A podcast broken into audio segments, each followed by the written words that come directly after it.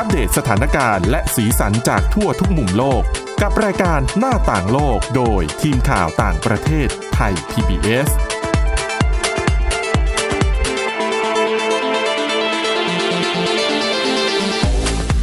สวัสดีค่ะคุณผู้ฟังต้อนรับเข้าสู่รายการหน้าต่างโลกค่ะ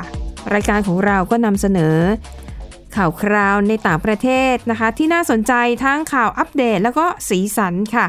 แน่นอนนำเสนอโดยทีมข่าวต่างประเทศไทย PBS นะคะ วันนี้พบกับคุณทิพย์ตะวันธีรนัยพงษ์และดิฉันสวรักษ์จากวิวัฒนากุลค่ะ สวัสดีค่ะ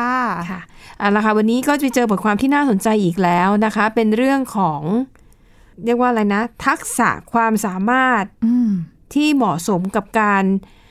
ทำงานในโลกในยุคปัจจุบันนี้นะคะ นั่นก็คือข้อถกเถียงว่าระหว่างการเป็น specialist หรือว่าเชี่ยวชาญ ด้านใดด้านหนึ่ง ด้านเดียว กับการที่คุณมีความรู้ความสามารถในหลาย ๆ ด้าน แต่ว่าไม่ได้แบบเก่งหรือว่าโดดเด่น แต่พูดง่ายๆคือเหมือนเป็ดน่ะอืมเดินก็ได้ว่ายน้ำก็ได้ บินแต่ไม่ก็ได้เก่งนิดสักหน่อยอย่างนะแต่ไม่เก่งสักอย่างนะคะ คือคุณ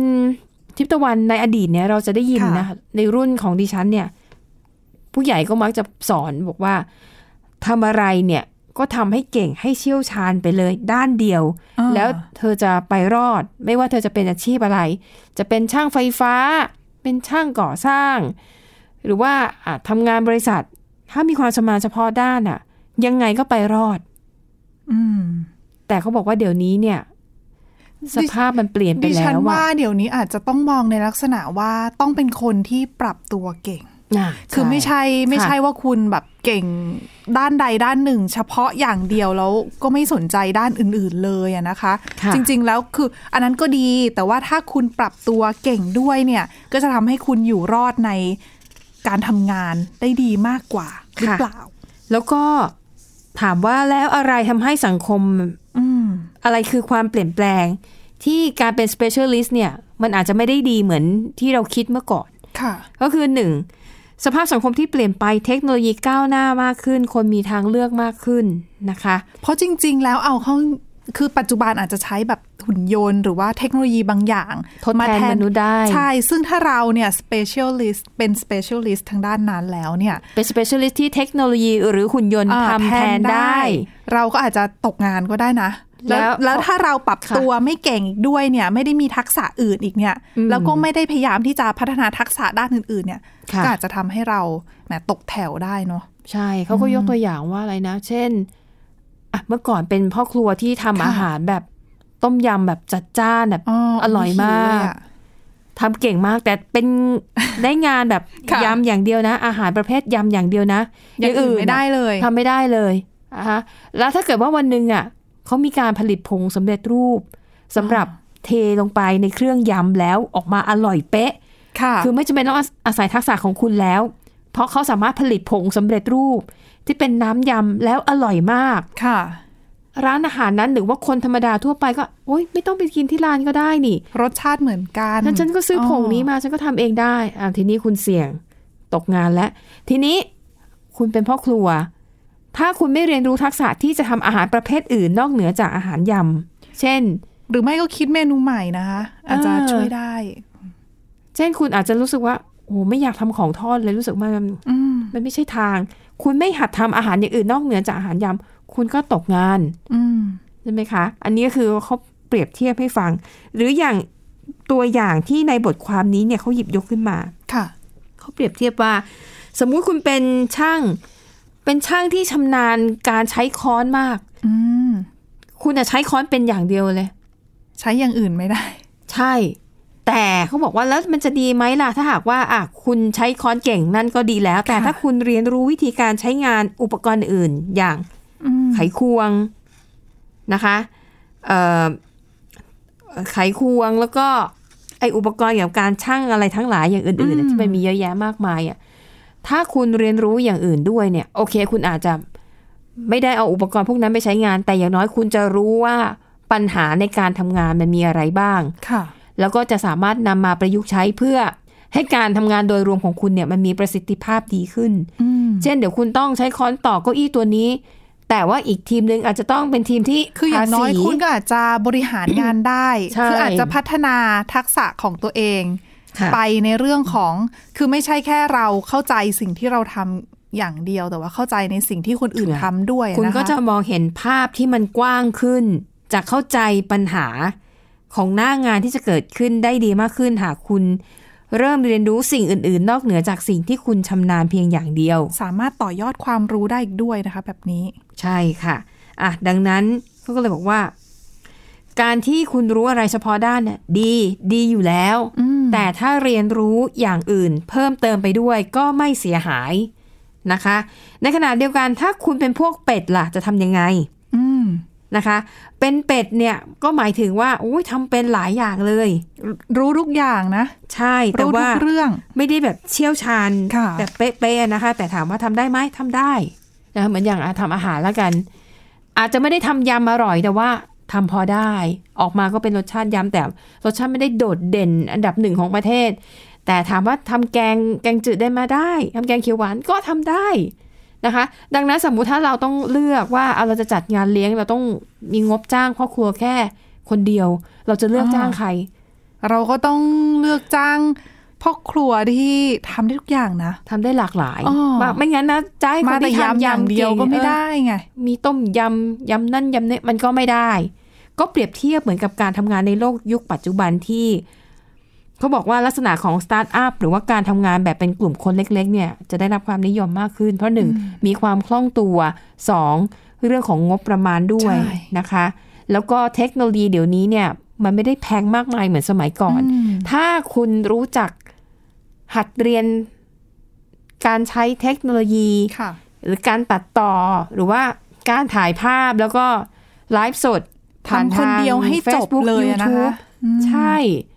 มันก็ซึ่จะงเดี๋ปยวระหนี้ยัดก็ทำได้นะ อุปกรณ์ก็เอื้ออำนวยอะนะคะ อุปกรณ์น่ะมี แต่ถามว่าคนน่ะ จะมีความสนใจที่จะเรียนรู้หรือเปล่าใช่ไหมคะหรืออย่างบางคนเนี่ยอะเป็นเป็นพิธีกรเป็นนักพูดที่เก่งมากค่ะแต่สมัยก่อนเนี่ยเวลาไปพูดก็คือต้องมีจ้างงานอ่าจ้างไปออกงาน แล้วก็พูดในห้องประชุมคนเป็นแบบสี่ห้าร้อยคนเนี่ยพูดได้ แต่พอมาเดี๋ยวเนี้ยถ้าคุณรู้สึกไม่เอาค่ะ จะไม่พูดที่ไหนนอกจากการไปยืนพูดต่อหน้าคนที่แต่เดี๋ยวนี้ข้าาชไม่ได้ไงยิ่งช่วงโควิด -19 แบบนี้ค่ะด้วยเนี่ยงานที่ต้องไปออกอีเวนต์แบบหายเลยหมดเลยอ๋ออมแล้วยิ่งคนเยอะๆนี่ยิ่งโอ้โหลำบากเลยค่ะ ใช่ค่ะ ดังนั้นถ้าคนเหล่านี้เห็นไหมเขาพูดเก่งคือพูดทีไรยังไงคนก็อ๋อมีคนซื้อตั๋วฟัง แต่ตอนนี้ยังไงสถานการณ์มันเปลี่ยนแล้ว ถ้าคุณไม่รู้จักปรับตัวว่าคุณจะต้องมานั่งอยู่หน้าคอมพิวเตอร์ แล้วก็พูดใส่ไมค์คนเดียวอ๋อโดยที่ไม่มีคนดูมานั่งยากฟังนะอะ มันไม่เหมือนกันนะคะ ความรู้สึกคือพูดหน้ากล้องคนเดียว พูดหน้าจอคอมคนเดียวกับพูดใช่ต่อหน้าคนอื่นใช่ไหมนะเพราะว่าถ้าพูดต่อหน้าคนมันก็ยังจะมีมันมีเราจะเห็นแอคที่เราเห็นใช่เสียงฮือเสียงปรบมืออะไรอย่างเราเงี้ยก็จะรู้ว่ามุกค่ะเราตลกนะคะ หรือว่าไม่มุกตแป๊ลกกนะคะ อันนี้ก็เช่นเดียวกันก็เลยมองว่าเก่งอะดีแล้ว แต่มันก็ต้องรู้จักปรับตัวด้วยนะคะ ในขณะที่ถามว่าคนที่เป็นทำงานเป็นเป็ดเนี่ย ก็ไม่เสียหายนะมเอาจริงๆเนี่ยเขาก็มีผลการสำรวจการจ้างงานนะคะ ก็เขาพบว่าเอ่อเขาไปสำรวจคนที่จบด้านการบริหารธุรกิจนะคะเขาพบว่าคนที่เชี่ยวชาญด้าน investment banking ก็คือเอองานเกี่ยวกับด้านเรื่องของการลงทุนเนี่ยแบบเชี่ยวชาญด้านนี้มากนะคะ แต่เมื่อไปเปรียบเทียบกับคนที่อะไม่ได้เชี่ยวชาญ เรื่องใดเรื่องหนึ่ง แต่มีประสบการณ์การทำงานเยอะค่ะเคยทำงานมาระดับหนึ่งพอสมควร แล้วสามารถมีทักษะที่หลากหลายทำหลากหลายทำหลาย ๆ อย่างได้เขาพบว่ากลุ่มคนที่ทำงานได้หลาย ๆ อย่างเนี่ย แล้วก็มีประสบการณ์ระดับหนึ่งค่ะจะมีโอกาสได้รับการจ้างงานสูงกว่าคนที่สเปเป็น specialist แต่จริง ๆ แล้วเนี่ยคือการมีประสบการณ์หลากหลายเนี่ยก็ต้องเป็นการ คือต้องหลากหลายในสาขาเดียวกันในอืมไม่ใช่ว่าเป็นพ่อครัวอืมเป็นช่าง แล้วก็เป็นนักการธนาคารอันหลากหลายแบบนี้ไม่ได้ไงซึ่งมันยากที่จะเออเอาประสบการณ์เหล่านั้นเนี่ยมามาใช้ร่วมกันเออแต่คือหลากหลายในที่นี้คือหลากหลายในภาคเดียวกันค่ะภาคธุรกิจเดียวกัน เพื่อจะได้ใช้ทักษะที่มีอยู่หลากหลายจากหลากหลายค่ะอาชีพที่เราเคยทำนะคะใช่มาค่ะ มาส่งเสริมซึ่งกันและกันค่ะอะดังนั้นนะคะ บทความนี้เขาแนะนำเลยว่าสำหรับใครที่รู้ตัวดีว่า โอ้ ชีวิตนี้เนี่ยคงจะไม่สามารถเป็น specialist ด้านใดด้านหนึ่งได้แล้ว ไม่ว่าจะเป็นเรื่องความชอบส่วนตัวเรื่องความรู้ความสามารถนะคะอ่ารวมถึงเรื่อง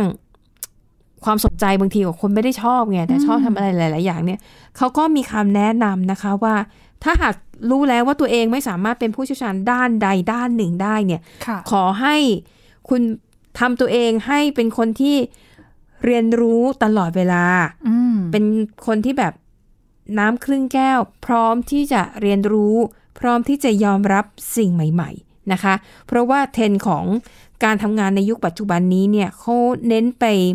ที่ less is more ก็คือเล็กอืมๆแต่มีประสิทธิภาพนะคะอ่าเคลื่อนไหวง่าย เปลี่ยนแปลงตัวเองง่าย แต่ว่า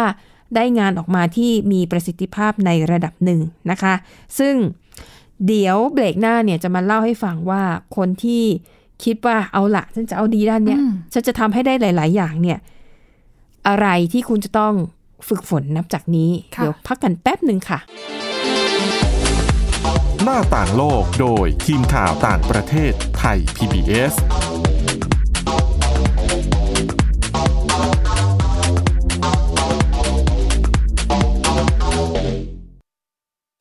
อยู่ที่ไหนก็ติดตามเราได้ทุกที่ ผ่านช่องทางออนไลน์ จากไทย PBS Digital Radio ทั้ง Facebook Twitter Instagram และ YouTube Search คำว่าไทย PBS Radio แล้วกดไลค์หรือ Subscribe แล้วค่อยแชร์กับคอนเทนต์ดี ๆ ที่ไม่อยากให้คุณพลาดอ้อเรามีให้คุณฟังผ่านพอดแคสต์แล้วนะเพ ราะวิทยาศาสตร์อยู่รอบตัวเรา มีเรื่องราวให้ค้นหาอีกมากมาย เทคโนโลยีใหม่ๆ เกิดขึ้นรวดเร็วทำให้เราต้องก้าวตามให้ทัน อัปเดตเรื่องราวทางวิทยาศาสตร์ เทคโนโลยี และนวัตกรรมที่จะทำให้คุณทันโลก กับรายการ s c i e n t e c h ทุกวันจันทร์ถึงวันศุกร์ทางไทย PBS Digital Radio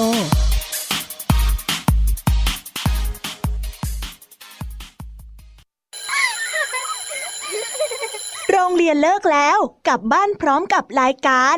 Kids Hours โดยวัญญาชยโย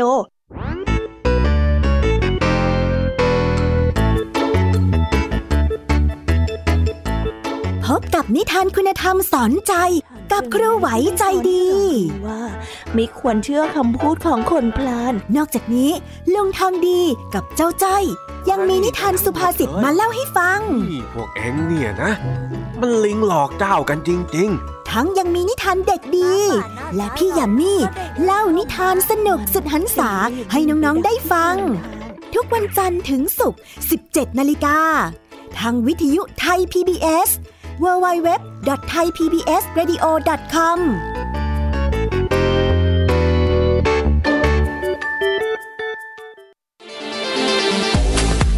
หน้าต่างโลกโดยทีมข่าวต่างประเทศ ไทย PBS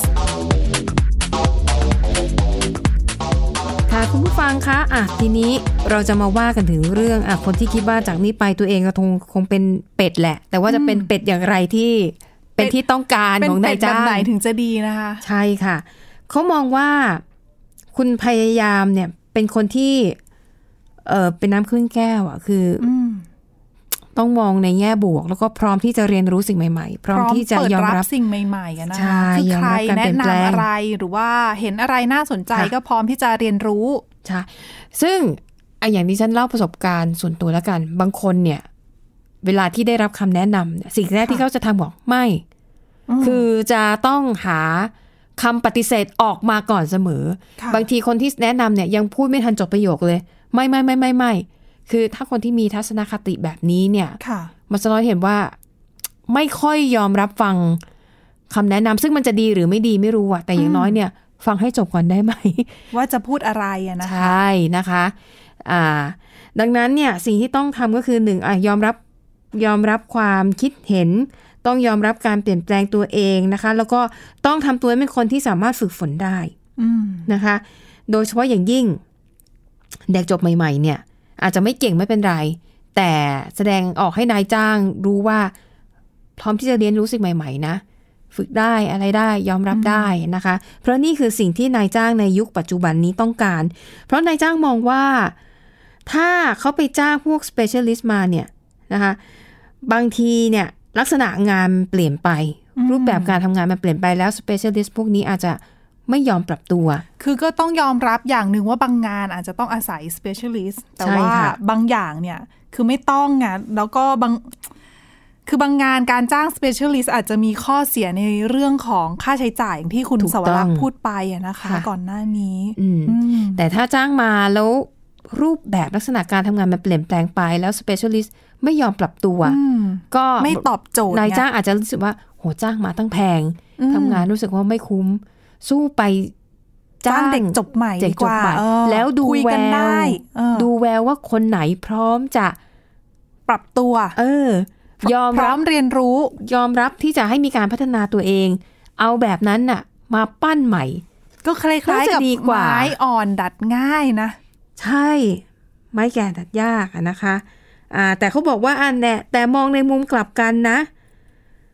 การที่คุณเป็นเป็ดและทำอะไรได้หลายอย่าง และสามารถปั้นคนใหม่ขึ้นมาแทนคุณได้อยู่เสมอนั่นก็คือข้อเสียอย่างหนึ่งเพราะนั่นเท่ากับว่าค่ะ คุณต้องเสียทรัพยากรและเสียเวลานะสำหรับในฝั่งของนายจ้างเออในส่วนช่ไหมหนึ่งใช่ และแต่สองก็คือว่าถ้าหากคุณทำให้เขาเห็นว่าไอสิ่งที่คุณทำอะใครๆก็สามารถทำได้ เพียงแต่มาฝึกใหม่หน่อยอ่าอะไรหน่อยนั่นหมายความว่าไม่ต้องเป็นคุณก็ได้ เขาก็ปั้นคนอื่นได้ หรืออเขาอาจจะจ้างคนที่มีทักษะระดับหนึ่งแล้วมาฝึกอบรม ก็ทำค่ะได้เหมือนคุณ ดังนั้นคุณต้องสร้างจุดแข็งะอันนี้คือข้อเสียของการเป็นเป็ดไงอหางานง่ายแต่ก็ให้ออกง่ายเหมือนกันค่ะ แล้วก็ในขณะเดียวกัน specialist ก็เช่นเดียวกันนะคะ อาจจะคุณเป็นที่ต้องการอะไรอย่างเงี้ย แต่ว่าคุณก็ต้องเป็นการปรับตัวด้วย ไม่ใช่ทะนงว่าฉันเก่งด้านนี้ ฉันเก่งด้านนี้ที่สุด ในประเทศนี้แล้วจะไม่มีใครมาแย่งงานฉันได้ ก็ชะล่าใจไม่ได้ เพราะถ้าคุณเรื่องเยอะเรื่องมาก เขาก็อาจจะ ก็มีสิทธิ์ปลิวนะฉันไปจ้างคนที่เก่งน้อยกว่าเธอก็ได้อ่าแต่ทำงานด้วยกันง่ายกว่านี้ค่ะนะคะอ่าอันนี้ก็เป็นเอ่อบทความเกี่ยวกับการ ระหว่างการที่เป็นคนที่เก่งด้านเดียว กับอืมคนที่เก่งอะไร ไม่ใช่เก่งทำได้หลาย ๆ อย่างในเวลาเดียวกัน ก็พูดแบบนี้คุณผู้ฟังอาจจะยังพอนึกภาพไม่ออก ในบทความเนี่ยเขายกตัวอย่างคนคนหนึ่งค่ะชัดมาก คนนั้นคือเจฟเบซอสอ๋อเป็นคน เป็นเจ้าของบริษัท Amazon นะคะค่ะ Amazon เนี่ยถ้าหากจำกันได้ช่วงแรก ๆ นี่คือเขาขายหนังสืออย่างเดียวนะ อืม ใช่ ขายหนังสือนะแล้วแล้วก็รวยนะคะ ตอนนั้นแต่ว่าเขาบอกว่ายกตัวอย่างคุณเจฟเบซอสเนี่ย ในช่วงต้นเนี่ยเขาเป็นคนที่มีความเชี่ยวชาญเรื่องหนังสือนะคะ แต่ว่าเขาไม่ได้มีความเชี่ยวชาญ ไม่ได้เป็น specialist ด้านการค้าปลีกเลย แต่ค่ะทุกวันนี้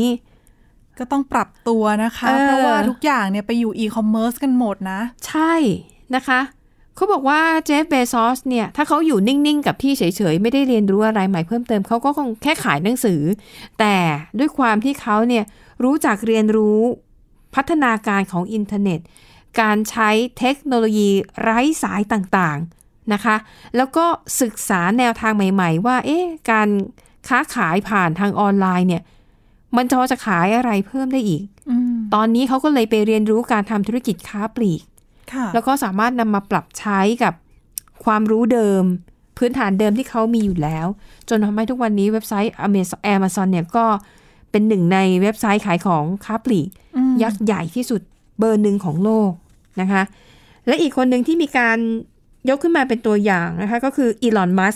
ค่ะ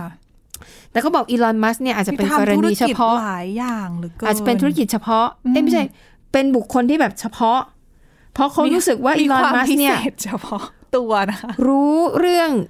ลึกในหลาย ๆ เรื่อง จนมีคนให้คำนิยามเข้าหมายว่าเป็น expert generalist อ่าก็คือรู้กว้าง แต่รู้เยอะในหลาย ๆ เรื่องนะคะ อาจจะเรียกว่าเป็นอัจฉริยะก็ได้มั้งนะคะ เพราะว่านอกจากจะมีความรู้เชิงลึก ในเรื่องของเทคโนโลยีเรื่องของวิทยาศาสตร์กลไกที่สามารถหัวสร้างรถไฟฟ้าได้อ่าทำอุโมงค์ใต้ดินที่ให้มีรถไฟแบบพิเศษนอกจากรถยนต์อืมรถอุโมงค์จรวด รถไฟจะเออจรวดนอกโลกด้วยนะ ใช่ะคะดำน้ำก็ได้ ก็มีเหใช่มือนกัน แล้วเขาก็บอกว่ามัสเนี่ย นอกจากจะเป็น specialist ด้านวิทยาศาสตร์แล้วนะคะค่ะ คือความรู้ในแนวดิ่งคือลึกมากอ่าๆเขายังเป็นคนที่แสวงหาความรู้ในเชิงกว้าง ในหลาย ๆ ศาสตร์ เช่น ปรัชญา ศาสนา วรรณคดี วิศวกรรมค่ะธุรกิจ ชีวประวัติบุคคลเรียกว่า อ่านแทบทุกทุกแขนงเลยอย่างค่ะแล้วก็บอกว่าการที่อีลอนมัสเนี่ยมีความรู้ทั้งในเชิงลึกอืมและในเชิงกว้างเนี่ย มันช่วยทำให้เขาเนี่ยนำองค์ความรู้หลายแขนงเหล่านี้ มา พัฒนาทำให้มัสเนี่ยเกิดความรู้ที่มันข้ามสายสามารถนำมาบูรณาการกันจนเราอย่างที่เราเห็นน่ะสิ่งประดิษฐ์ของเขาแต่ละอย่างเนี่ย มันแบบอืมมันไม่น่าเชื่อ จากรถไฟฟ้าไปสู่จรวดได้ยังไงอะค่ะ ใช่ไหมคะ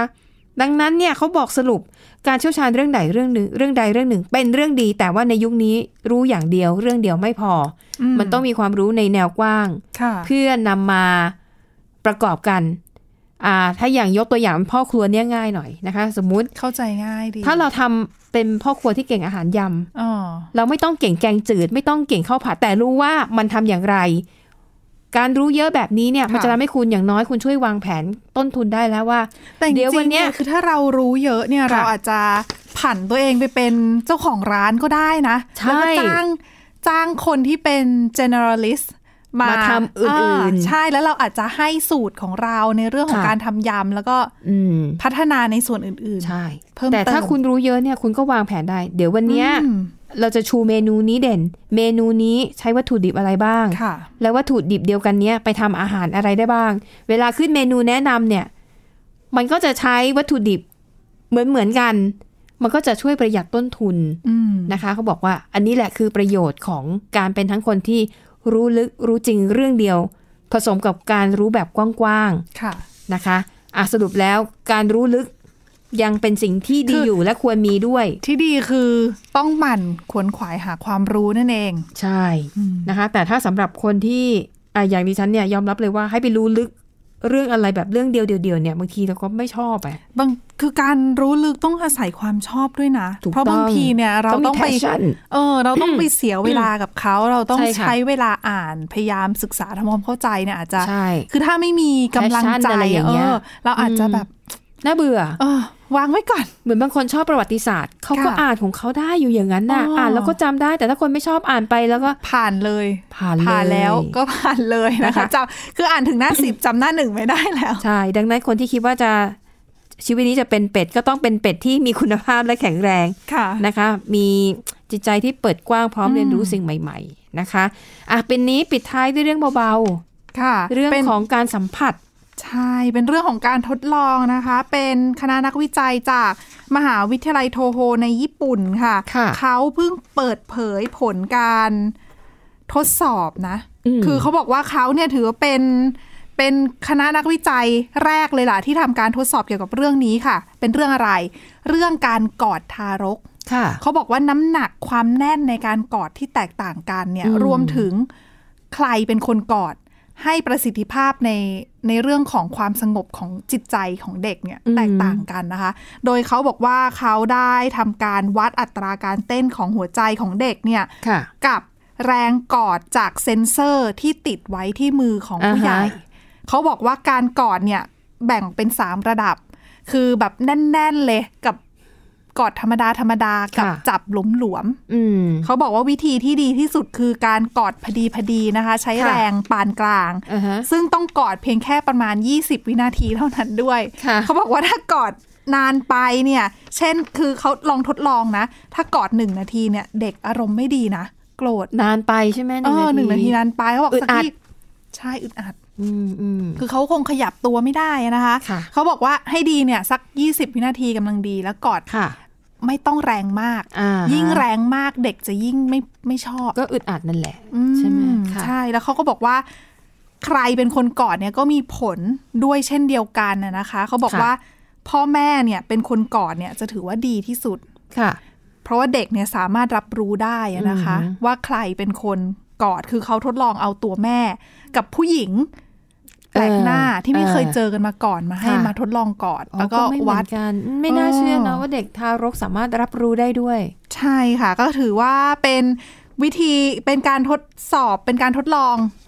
ที่ไม่ค่อยมีใครทำนะคะ โดยเขาค่ะบอกว่ามองว่าผลการวิจัยผลการศึกษาเนี้จะสามารถไปต่อยอดในเรื่องของการศึกษาจิตวิทยาเด็ก แล้วก็เรื่องของความผูกพันระหว่างพ่อแม่กับเด็กได้อีกด้วยอ่าเพื่อการค่ะพัฒนาในอนาคตเรื่องของการค่ะ ศึกษาเกี่ยวกับจิตวิทยาเด็กนั่นเองอืมเออจะพูดจริงๆว่าเวลาเราเราดูภาพยนตร์อะไรเงี้ยแล้วเวลาเขาล้อกันบูลลี่กันเนี่ยเขาจะมีคำหนึ่งที่ฝรั่งมันชอบพูดว่าอะไรทำไมตอนเด็กๆพ่อแม่ไม่ค่อยกอดเหรออเหมือนกับเป็นเด็กขาดความอบอุ่นอ๋อมันอาจจะมีที่มาจากเออที่มาจากบทวิจัยนี้หรือเปล่า แต่เขาบอกว่าการก่อนเนี่ยก็ดีอย่างหนึ่งนะคะค่ะเพราะว่าทำให้สามารถ เขาเรียกว่าเออรู้ได้ว่าเด็กจะเป็นออทิสติกหรือเปล่าอ้าวเหรอได้ถึงขนาดเขาบอกนั้นว่าเลยได้ได้เหมือนกัน คือผลการวิจัยในครั้งเนี้ยอาจจะไปค่ะต่อยอดเพื่อพัฒนาเรื่องของการพบกลุ่มอาการออทิสติกในเด็กจากการทกรอดใช่ในเบื้องต้นน่าสนได้ใจน่าสนค่ะใจนะคะเอาละค่ะคุณผู้ฟังและทั้งหมดนี้ก็คือเรื่องราวนะคะ ที่ทีมข่าวต่างประเทศนำมาเสนอ หวังว่าจะเป็นประโยชน์กับคุณผู้ฟังบ้างไม่มากก็น้อยนะ และวันนี้หมดเวลาแล้วค่ะ เราสองคนพร้อมทีมงานลาไปก่อนพบกันใหม่ตอนหน้า สวัสดีค่ะ สวัสดีค่ะ Thai PBS podcast. View the world via the voice.